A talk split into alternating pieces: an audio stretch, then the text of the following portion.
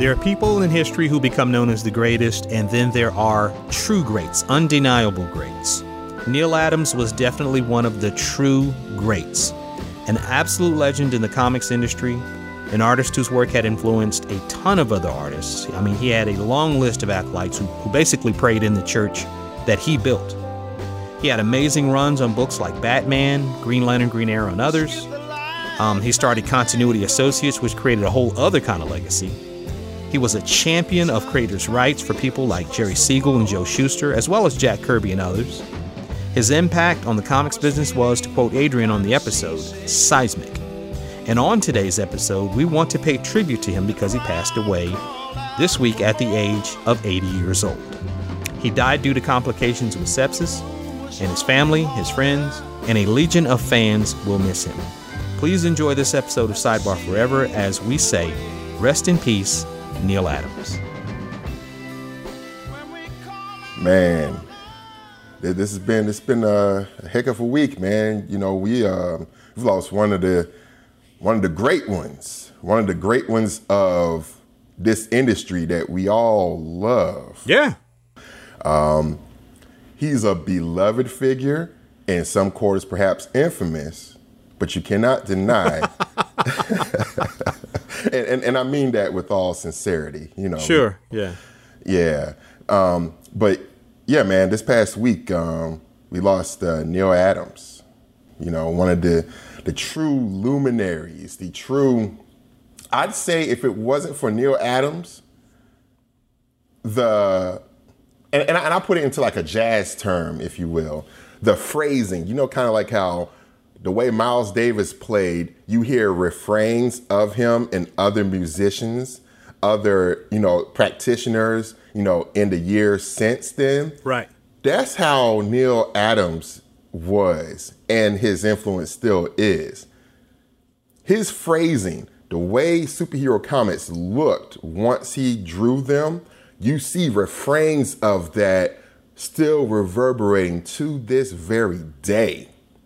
Oh yeah, yeah. I mean, I was just thinking about it before we started recording. Uh, actually, earlier today when I was just doing some poking around online, and I was just thinking about it that you know, in terms of an artist, well, Neal Adams, in my opinion, is the second most influential comic artist behind Jack Kirby. Mm, I'd agree with that. Absolutely. You know, mm-hmm. Jack Kirby was all. You could almost make the, the like Jack Kirby was kind of like very early hip hop, where it was very bombastic and dynamic very in your face. yeah. yeah, yeah, very energetic and over the top. And then you have Rakim who comes along and says, "I can do it naturalistically. Yeah. I can say uh, the microphone in my hand. You know, I mean, he he just spoke it and he did it naturally, and he brought it with a certain realism." Uh, a certain understated realism as opposed to the dynamic realism of the early hip hop. And that's kind of where the things were with Jack Kirby and with Neal. Neal represented a very hyper realism in comics, an illustrator's touch, like you said, and, and and so you you know, in thinking about him in that way, he has many sons and daughters. Mm-hmm. Like like literally connected to him through continuity associates, but also people who just were influenced by him as an artist. You've got, you know, your Denys Cowans, uh, Frank Miller, Bob McLeod, Lynn Varley, Pat Broderick, Bill Sienkiewicz, Terry Austin, Mike Nasser. Howard Chaykin, uh, Trevor Von Eeden, Howard Chaykin, Walt Simonson, Larry Hama, yeah, Larry Hama, Joe Rubinstein, Carl Potts, mm. Bob Layton, Jim Starlin, and then you get into people like you know uh, Alan Davis, uh, Bryan Hitch. Yes, even even you see even some senses of it. It's not probably not direct, but you see some senses of what Neal was doing in people like Travis Charest, and then maybe even later on, like uh, Olivier Coipel, where there's a naturalism to the approach to superheroes mm. that you didn't have before Neal And again, they probably didn't get it from him. They probably got it from like Jim Lee and from. That's uh, right. I was just about to say, yeah. Who were fans of Neal Adams and John, John Byrne and George Perez and whatnot as the guard before them. That's right you know, more like his grandchildren. Then I guess when you get to Olivier and maybe uh, uh Charest, so, so old, old ass Weston, the sons of Neal Adams. yeah, yo. But but yeah, he he passed away this week, and I am a as close probably as you could get to a first generation kid who loved Neal Adams comics, mm-hmm. read them in the 70s. Yes. Probably read them in the 70s, probably fell in love with them in the 80s, you know, when I became a teenager. And, you know, wanted to draw, wanted to be a cartoonist, then wanted to be a comic book artist. And I cannot understate the influence that he had on me and a generation of young artists, you know, many of whom went on to become professional artists in comics and in other places. But I just cannot understate the influence and uh, air in the room that his art just sucked it up. I mean, you just, it was just breathtaking to look at, you know. Um, and it really was something different from what Joe Kubert was doing and what you know what the folks who came before him were doing. And he famously pointed out that at the time when he entered comics, almost nobody did during during like a five year period when he entered. Yeah, that that's true, and and I think that's probably a huge a huge factor into you know why his um, coming into the industry was so seismic, you know, and, and, and the fact too that he was very young as well. A lot of the uh, artists and writers who were already in comics were like middle-aged men. You know, they had already been around for a while, so there weren't like these younger guys. It, it's not like you know, younger fans have to re- recall. Um, it's not like today or within the past uh, couple of decades where the industry is, you know, has just a lot of young people coming in. You know, mm-hmm. back then it was very much middle aged men. So you have like Adam starting out on um, newspaper comics, like Ben Casey and so forth. And he's like 18 and 19. And you, and you look at the work that he was drawing professionally at 18 and 19, you're like, holy crap, Jesus. Yeah. Ooh, this is this is yeah. this is remarkable utterly remarkable. And then to bring that to, he, he, he brought that, not only that uh, newspaper comic influence to, you know, comics, even though you can say it was already there with guys like, you know, obviously the EC artists and other naturally realistic, you know, guys taking from, you know, Alex Raymond and so forth. But and Stan Drake and Stan Drake. Yes, thank you, thank you. Yeah, exactly. Um, but he brought that in to superhero comics. And it was just like, oh man, you know, you you, you bring almost like this this um this um uh, Park Avenue, you know, advertising feel to these comics, but you're also doing crazy things with the panel layouts. And I think he quoted um, maybe in the early 70s, probably once he started drawing Green Lantern, he said, Look, the way I draw superheroes is the way that they should look. You know, he brought that aesthetic, you know, to him. That's what he was saying that he was doing. You know what I'm saying? And you know, really, uh, you you can't you can't deny that. I mean, ultimately, it's just like he was just young, energetic, and he brought a whole just breath of fresh air through the corridors of comics that had not been there in such a long time. Probably since the beginning of the medium itself. Yeah, yeah.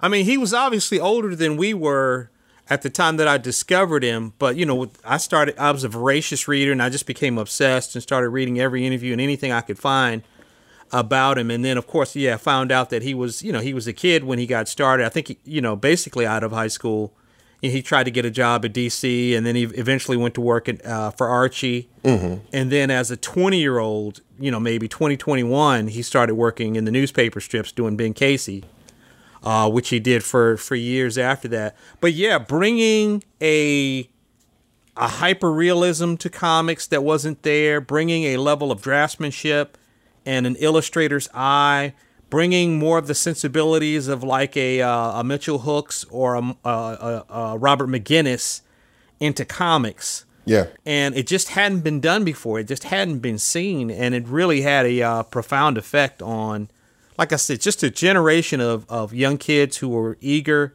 to try to become comic artists themselves or really just loved the work, you know. Um, I remember as a young fan, you know, after you know, after I had bought all the comics that I could afford, which were not very many because that was at a time when, you know, everybody was gouging you for these, you know, quote collector's items. And at the time they truly were. Yeah. But I remember I went on the hunt. I was like, okay, well, if I can't get the interiors, I will find the covers. Oh yes. I will find the covers. so, you know, then you get into all of these wonderful covers for House of Mystery and House of Secrets and for, you know, for all these other, these kind of one off comics, you know, that you would say, well, why is he doing that? And then, of course, you know, when you finally get to Batman and Detective Comics and that stuff, it's really when, you know, there's just no turning back. That's right. You know, uh, you talk about the introduction of Ra's al Ghul, uh, which he co-created with Denny O'Neal, Man Bat, which he co- co-created with Denny O'Neil. Um, just revitalized Batman, you know, from this kind of goofy, uh, you know, Silver Age guy, you know, with all of the huge toys and the gadgets, which he still had some of that stuff. You know, when he and O'Neil were doing it, they that stuff still existed. But then you, you know, you have him, you know, Neil saying, "Hey, only show Batman at night." Why are we showing a nocturnal creature in the middle of the day walking down the street wearing a, a cape with, with, you know, with pointy ears? You know, Yeah. you know, and then you know that cover with the Joker, Over the city. you know, over the city, and Batman's on the, I think, a playing card. Is that right? Do I have that right? Uh, I know it's it's um, Batman issue 251, if I'm not mistaken. It's um, the Joker's five way revenge. Um, everyone remembers that one. Yeah. Yeah, yeah, just just standouts, man. And the introduction of you know again Ra's al Ghul and uh and uh, Talia and just just all of it, all of it. And you know Ra's al Ghul obviously becomes Batman's Moriarty. It becomes his, you know, other than the Joker, that's that's really his true equal opposite, his true doppelganger, his you know his dark follower, if you will Yeah. uh, as opposed to the Joker, who is a chaos agent. But, um, but yeah, man, just all of it. Dead Man. I went back and got Dead Man, uh, and love Dead Man, and then of course later on love Kelly Jones's reinvention of Dead Man, and it's you know it's something different. But Neal Adams, man, was just like you said, just one of the true goats, the true greatest of all time. I mean, if someone is considered the greatest of all time, it's not debatable. We're not debating. It's there's no no everyone knows. We all know it. you know.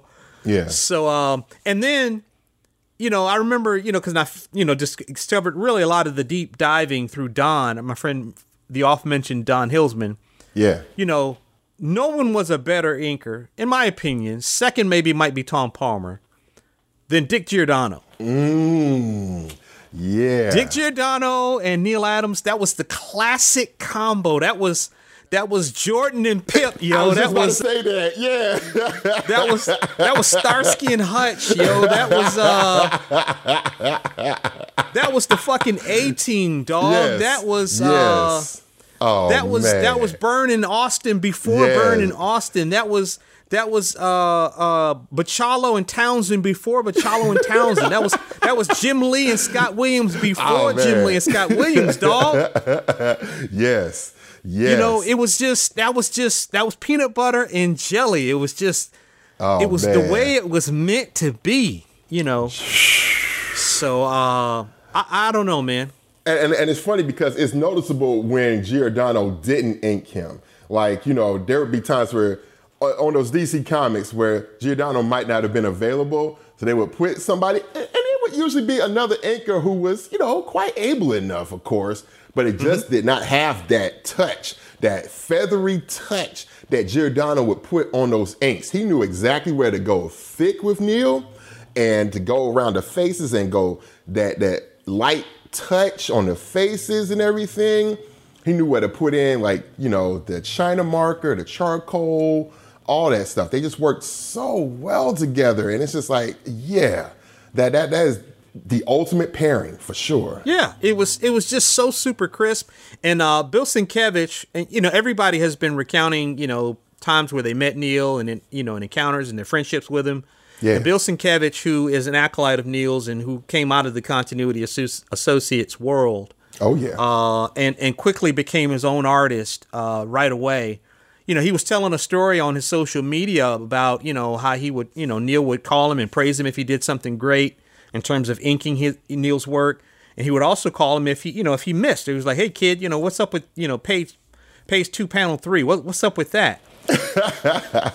but Bill makes the observation as a, as a seasoned artist himself that Neal's pencils were very deceptive to ink. He said because Neal would draw with the side of the pencil, hmm. and so it wouldn't just be uh, you know a line, and you, you just decide whether or not you're going to go thick or thin, or if you're going to you know feather it, or wh- what you're going to do to uh, to bring the line uh, to life you know, he would he would draw with the side of the pencil. So some people would miss that and and leave like what he would call I think like potholes, you know, in the work that Neal would say, you know, he would point at and say, "Oh, this is where somebody they weren't really they weren't thinking what I was thinking and, and so the image kind of misses in this area and that area." Hmm but I, I remember, you know, and Neal was great at inking himself as well. I mean, maybe a little too faithful to some extent, but uh, but it was always nice to see, you know, your your your Tom Palmers and mm. your Giordanos, uh, you know, inking Neal Adams, and uh, and just you know bringing those those wonderful pencil lines and those you know to to you know bringing them to uh to black and white life. But man, as as an artist, of course, he had like you said, a seismic impact on comics, the comics industry, and he was just a really important important figure. Uh, but for more reasons than just the art that he created. I mean, of course, he drew things like Superman versus Muhammad Ali. Oh yeah. And Green Lantern, Green Arrow, the classic run with you know with Giordano and with uh, Denny O'Neil. Denny O'Neil writing, yeah. Yeah, and um, but you know he was also a, a champion for creators' rights. You know, he fought Marvel, and you know, at a time when Marvel was not going to return Jack Kirby's artwork, his original artwork to him, he fought Marvel to get not only his own artwork back, Neal's artwork, but to get Jack Kirby and other people's artwork returned to them. Yes, and the overarching bigger battle too. Um, well, in addition, I should say, is the Siegel and Shuster them getting their finally getting their proper byline back. You know, around the time of the Superman movie. Mm-hmm Uh, and, and which again falls under the aegis of creators' rights. You know, so now you have that for all those classic characters that have been created. Now all of them, Batman, so forth, all the way down the line, they have the byline of the original creators. You know, and that would not have been possible if Adams had not fought and won that battle for Siegel and Shuster, Shuster back in '78 you know, around the time of the Superman movie. So definitely. And, and I would even go even further, man, that things like Image Comics may not have been possible had it not been for Neal stepping out in front and saying, hey, we as creators can demand rights. And if we don't like what these two companies, these big two, are doing for us, we can start our own shit. You know? Mm. which he which he did for continuity. He even came out his own comics.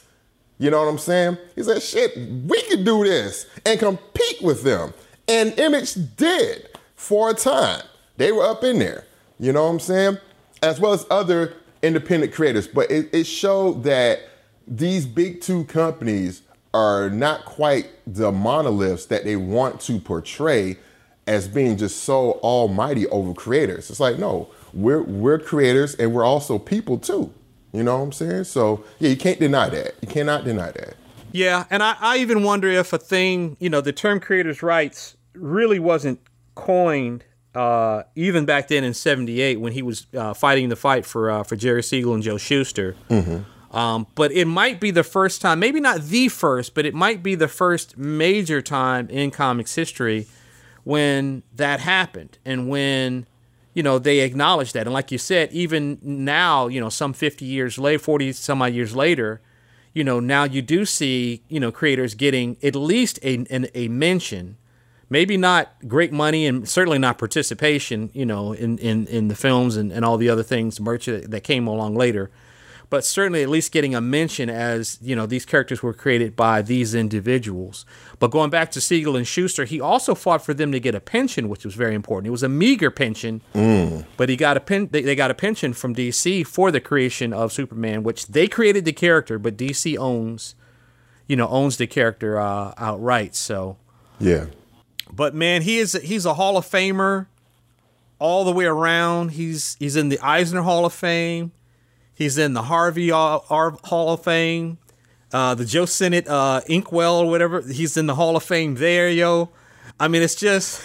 Yeah, yo. Just I mean, just effusive, you know. yes, yo, yes, yo. It's just, it's just a rushing river, yo. Can't stop, Won't stop. won't stop. um, uh, I I wanted to ask you, man, about some of his greatest images because you know there are some that have just lived on. Yeah. There's some that people, you know, they they copy them and do their version of them in modern day, kind of like the, uh, you know, the Nick Fury covers by Steranko, and everybody's kind of done their version of that. Yeah. Uh, everybody's done their version of Days of Future Past, the X Men cover with the back against the wall and the uh, the And wanted the poster. wanted posters, yeah. yeah, but uh, some of the ones for me, and I'll let you throw in a couple. But Superman breaking the uh, kryptonite chains, oh, man, fire, fire, sir, still fire. Fuck, sir. Just crazy, crazy good. One of my all-time favorites, and this is probably the one that I love the most. Uh huh. But, and I guess he did two different versions of it. Okay. But Superboy flying with the flag with the Legion of Superheroes, and they're all flying in a profile in the sky. Yeah, and they're all flying like to the upper upper right. And it wasn't Yeah. a wraparound cover, or am I thinking It about was. something else? It was. It was. what I thought, And then I think there was a Justice League equivalent, wasn't there, with uh, with uh, Superman and uh, and the Justice League? Well, I don't know if it was Justice League because not all of them can fly. That's true. That's true. Batman might have been riding on somebody's back or something.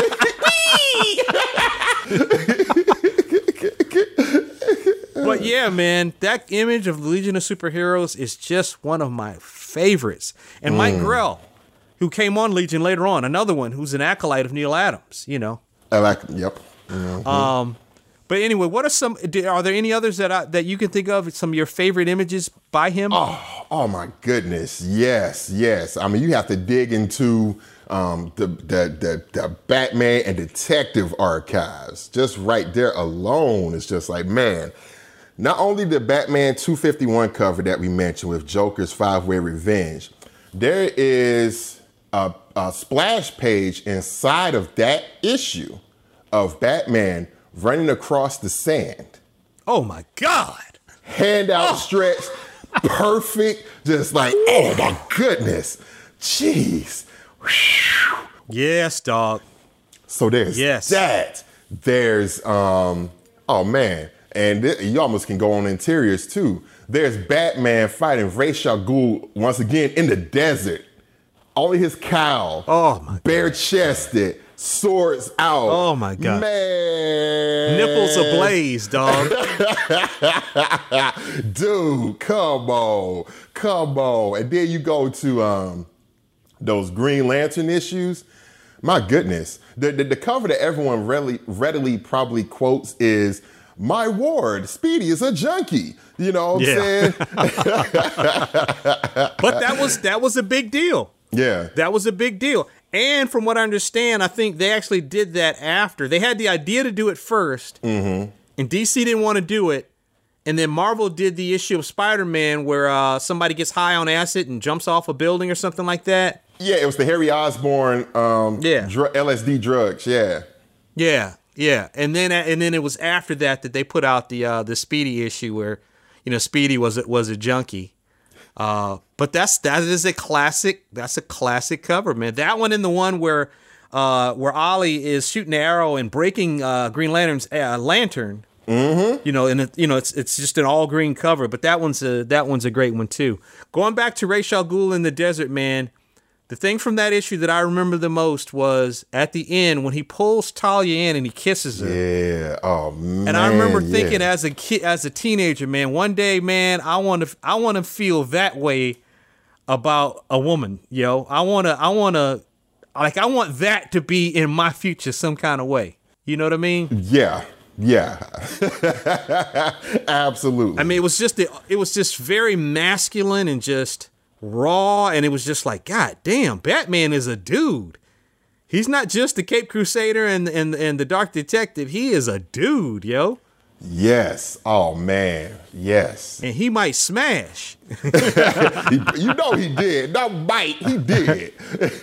but but going back to um, a couple of the images I wanted to bring up too was, I, even though everybody knows that he did X Men for like about six or seven issues, you know, Yeah. Um, there are a couple of standouts inside of those issues. Like there's one where um, his, his panel layouts were very unique too around this time. Um, there's I forget which issue, but Beast he falls out he falls off the balcony of a skyscraper and he has like a succession of panels that are slanted and you see him approaching the the camera closer and closer and closer. He has this look on his face like ah Uh-huh. but of course, Iceman, you know, comes up on his little ice sled and, you know, um, catches him, or I think either Angel does or one of them. But just his panel layouts are so cool. And then also one other thing too, and uh, just very, very brief story to go along with it. Um, when I worked at a comic shop, um, on Friday nights would be like a lull, like later in the night. And so I would go around and I would get the um, checklist book, right? That famous checklist book, and look up Neal Adams. Right. And I would see if we would have those issues in the store, you know, so I could check them out and see, like, okay, you know, get my little education on. So I saw one, it said uh, Justice League of America 91, but it was only like apparently five pages or so. So I'm like, why did he just drop five pages? So I go and I pick it up and I flip to it, and the first page is him, obviously. And um, it's, there's this, um, it's a picture of this Asian, I guess, um, sensei or kung fu master or whatnot. You know, he's all Fu Manchu'd up and he got the goatee and everything. It's like, oh, damn, that's crazy. Even through that newsprint, that that browned newsprint, the power of just that face on that splash page showed through. And then also, um, there was another one that, that I looked up, you know, around that same time. That I was just like, man, this this is just this is just incredible. Um, hmm. It's, it's not it's not coming to me now, but I will say this. During that time, that's where I got my Neal Adams education. Just going around and flip opening these back issues and just checking this stuff out. You know, and it's just like, man, this is so crazy how how modern that stuff looked to me, someone who grew up as a 90s image kid, and that stuff still resonated through the decades, me opening that stuff up, you know, even then, you know what I'm saying, in the um, early aughts, you know what I'm saying? Yeah. So yeah, man, it's just hi- his work was just totally transcendent. He's one of those guys that just his work is so powerful, like the great masters, if you will, that it's almost timeless, even though it's of its time. I will say this for Niels. Yeah. His work is of its time, but yet it transcends that time, if you kind of get what I'm saying. He's he's definitely in the 70s, of the 70s, but its power extends beyond the 70s, you know? I would agree. I would agree. Um, and to throw in more as far as classic images um, that still knock me on my ass to this day. Speaking to that transcendent quality you're talking about, um, the cover of uh, that Billy Jack image from I believe De- uh, Deadly Hands of Kung Fu. Is that what it's from? That's right. That's right. That's right.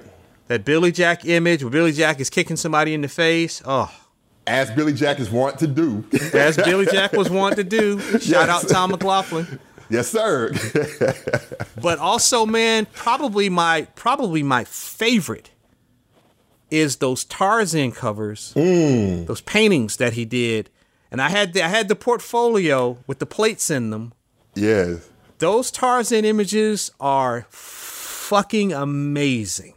Bruh, I remember when we first met, you and I, um, and I came over to your house when we started, when I started doing the um, show with you guys, and he brought out that portfolio. I was like, it was like almost the the lost ark had opened, and I was like, wow. It was just available for just a brief time, and then you shut the portfolio back and took it back from whence it came. I never forgot that though. I never forgot that though. Yeah. Those images are so so powerful. They're raw yet controlled, and it's just like, damn. Yeah, yeah. I mean, that's that's really him at the peak of his powers, as as we are as we like to say. Uh, and that image of Tarzan leaping out with the white background, leaping for the branch, and his body is Yeah. is all you know drawn and angular like an athlete, like he's like he's a pole vaulter or a uh, something like that. It's just crazy. Um, And I did have one more. It just hit me the thing that I was um, trying to recall, the image I was trying to recall. Again, this is an interior, and it's a small thing, but at the time, there were two hot artists in comics, if you will. It would be like Jim Lee and Todd McFarlane, only in this case, it was Neal Adams and Jim Steranko, okay? So there was a friendly rivalry between the two of them because they were bringing like pop art influences and other things into comics. And so Steranko was doing the pop art, of course. So there was an issue of Deadman where Neal Adams actually drew this smoke rising. Um, I guess, you know, Deadman was in some nether oh, region or something this. like that. I remember this. Yeah. Yes. and if you take the comic and tilt it just so, the smoke actually says, hey, a Steranko effect. Yeah. I was like, that, that, that knocked me on my ass when I saw that in the comic shop. When I was searching, I found out he did that. Yeah. I was, and I flipped it back. I was like, I'll be damned. That's crazy. He made that shit work. yeah. And that was that was another thing that Don, our friend Don Hillsman, that's another thing that he was always good for. He would always point out the in jokes and tell you what they meant. Like he showed me that. He would show me if someone would put, showed up in the background. He was the one that pointed out that uh, he had, uh, that that Neal and Dick had cast uh, essentially drawn uh, uh, was it Spiro Agnew yes. Mhm. in uh, Green Lantern Green Arrow as a character Yes. Mhm. you know you know any kind of behind the scenes bts you know kind of in joke comic in jokes don was always the one to kind of point out that's what this means you see this notice that over there that kind of thing and i remember him pointing out the Steranko effect in the smoke uh, for sure And I'll give you one more. In Green Lantern, Green Arrow, um, there's a sound effect um, where Green Green Lantern is Oh, yeah. fighting Oh, some yeah. industrialists, and the sound of the machine smashing says "Kaluta." Kaluta, yeah yeah yeah, yeah. as a reference to Mike Kaluta, a young budding artist at that time. yeah the great mike kaluta the great mike kaluta man we could we could go ahead and wrap it up do you have a personal story with neal or a personal connection other than what you mentioned in the comic shop which was actually pretty wonderful Oh man, you know, unfortunately, I never got to meet the man. You know, although he loomed large over, you know, just the industry and us fans as well. Um, I think just through the collection of other people's anecdotes over, you know, the guests that we've had over the years, like in particular, uh, Trevor Von Eeden, the anecdotes that he told about Neal were so revealing, yet so wonderful. You know, I'll I'll always go back to those. Like him talking about how, you know, Neal was almost Buddha-like, you know, in terms of his concentration. And he knew everything that was going on in the studio, even though he didn't leave his chair. Like he was just the total master of concentration, but he would still be able to tell you while he's drawing, hey, you're doing that wrong. You know, stuff like that. Mm-hmm. I just find that just just just amazing, you know. And I know that he busted people's chops as far as like, you know, them trying to get into the industry or whatnot. But you would rather have someone like that give you the brutal, un, unadulterated truth to let you know what's up. And then if you if he breaks your nose and you come back, hey, you might have something. You know what I'm saying? He broke many people's noses and they still came back, like your Frank Millers and so forth, you know? Yeah. So I think just the the reputation that he has, you know, not just the you know the um the the the, the, the supposedly you know sour reputation, but it's just the fact that he was so prodigious and the stuff that he did was is just so amazing that it, it just transcends to to this very day, to this very moment. You know what I'm saying? So Yeah. that, that's the best I could say. Yeah, and at, speaking of Frank Miller, I remember the story where he was talking about Frank Miller was bringing in his samples and his, and he bring them back, bring them back, and bring them back. Yeah. And Neal pointed out, hey, look, talking about Frank Miller's work. He said he, he can't he can't he doesn't draw very well. So look, he's focusing on storytelling. Yeah. You know, and it was like, wow, it's like, okay, you know, you gotta make you gotta make it work with what you you know with what your strong suit is. So you know, Frank moved you know towards you know strong storytelling and and kind of disregarded some of the figure drawing a little bit. And you know, look where he is. You know, mm-hmm. uh, you know, to this day. But for me, man, uh, hosting that panel at Dragon Con that year. That's right. Yeah. Yeah. Yeah. Neal Adams was on the panel along with Paul Dini and Brian Stelfreeze and uh, Tim Sale, mm-hmm. and uh, and it was a packed room. You know, probably a few hundred people in a very you know medium sized you know uh, conference room, and uh, we talked about Batman and we talked about everyone's relationship with Batman. And I remember Brian Stelfreeze saying he was just excited to be there because his favorite Batman writer Paul Dini and his favorite Batman artist Neal Adams were there. Mm. He was just he was just over the moon, you know. Um, and uh, everybody told great stories. Neal told great stories. You know, he told some of the stories that he's told many times before because, yeah. you know, that was Neal. Um, and I remember at the end of the convention on Sunday when everybody was packing up to shut down, he and I had a conversation on the convention floor for about 20 minutes or so. And uh, we talked about conventions. We talked about old creators, and and uh, he talked a little bit about his you know scientific theories about the Earth breaking apart and all of this. yeah, yeah, yeah. But, Proceed. but for the most part, you know, it was very warm, uh, and and he didn't dominate the conversation. You know, it was definitely a back and forth. He was there with his wife Marilyn, and he had some other folks, you know, who were helping him with his uh, his setup and everything. And we talked a little bit about uh, uh religion too, because he was uh, he was either an atheist or at the very least agnostic, and uh, and he and I kind of shared that uh, that as well. But just a good twenty minute conversation, you know, just kind of as you know, because he remembered me from the uh, the panel earlier in the weekend. Yeah. So just you know, just two guys kind of talking, two folks kind of talking, but it was wonderful, man. It was just it was just wonderful. Now let me ask you this before we go. Yeah. Was when you talked to him, was he wearing that blue shirt? No, he wasn't wearing the blue shirt. How many blue shirts did you have, Neal? he wasn't wearing the blue shirt, and he was probably 70 at the time, so he definitely didn't have those pork chop sideburns that you see him with when he was in his, his 20, his late 20s, yo. Them mutton chops. yeah, yo. Looking like a member of Crosby, Stills, Nash, and Young, yo.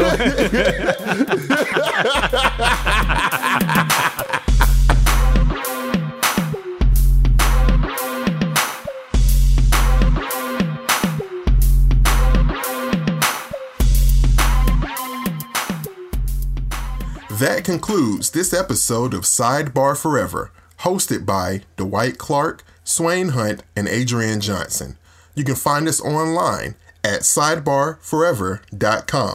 Any emails or questions can be directed to us at sidebarforever at gmail.com.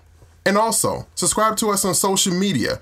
You can find us on Facebook, Twitter, YouTube, and Instagram.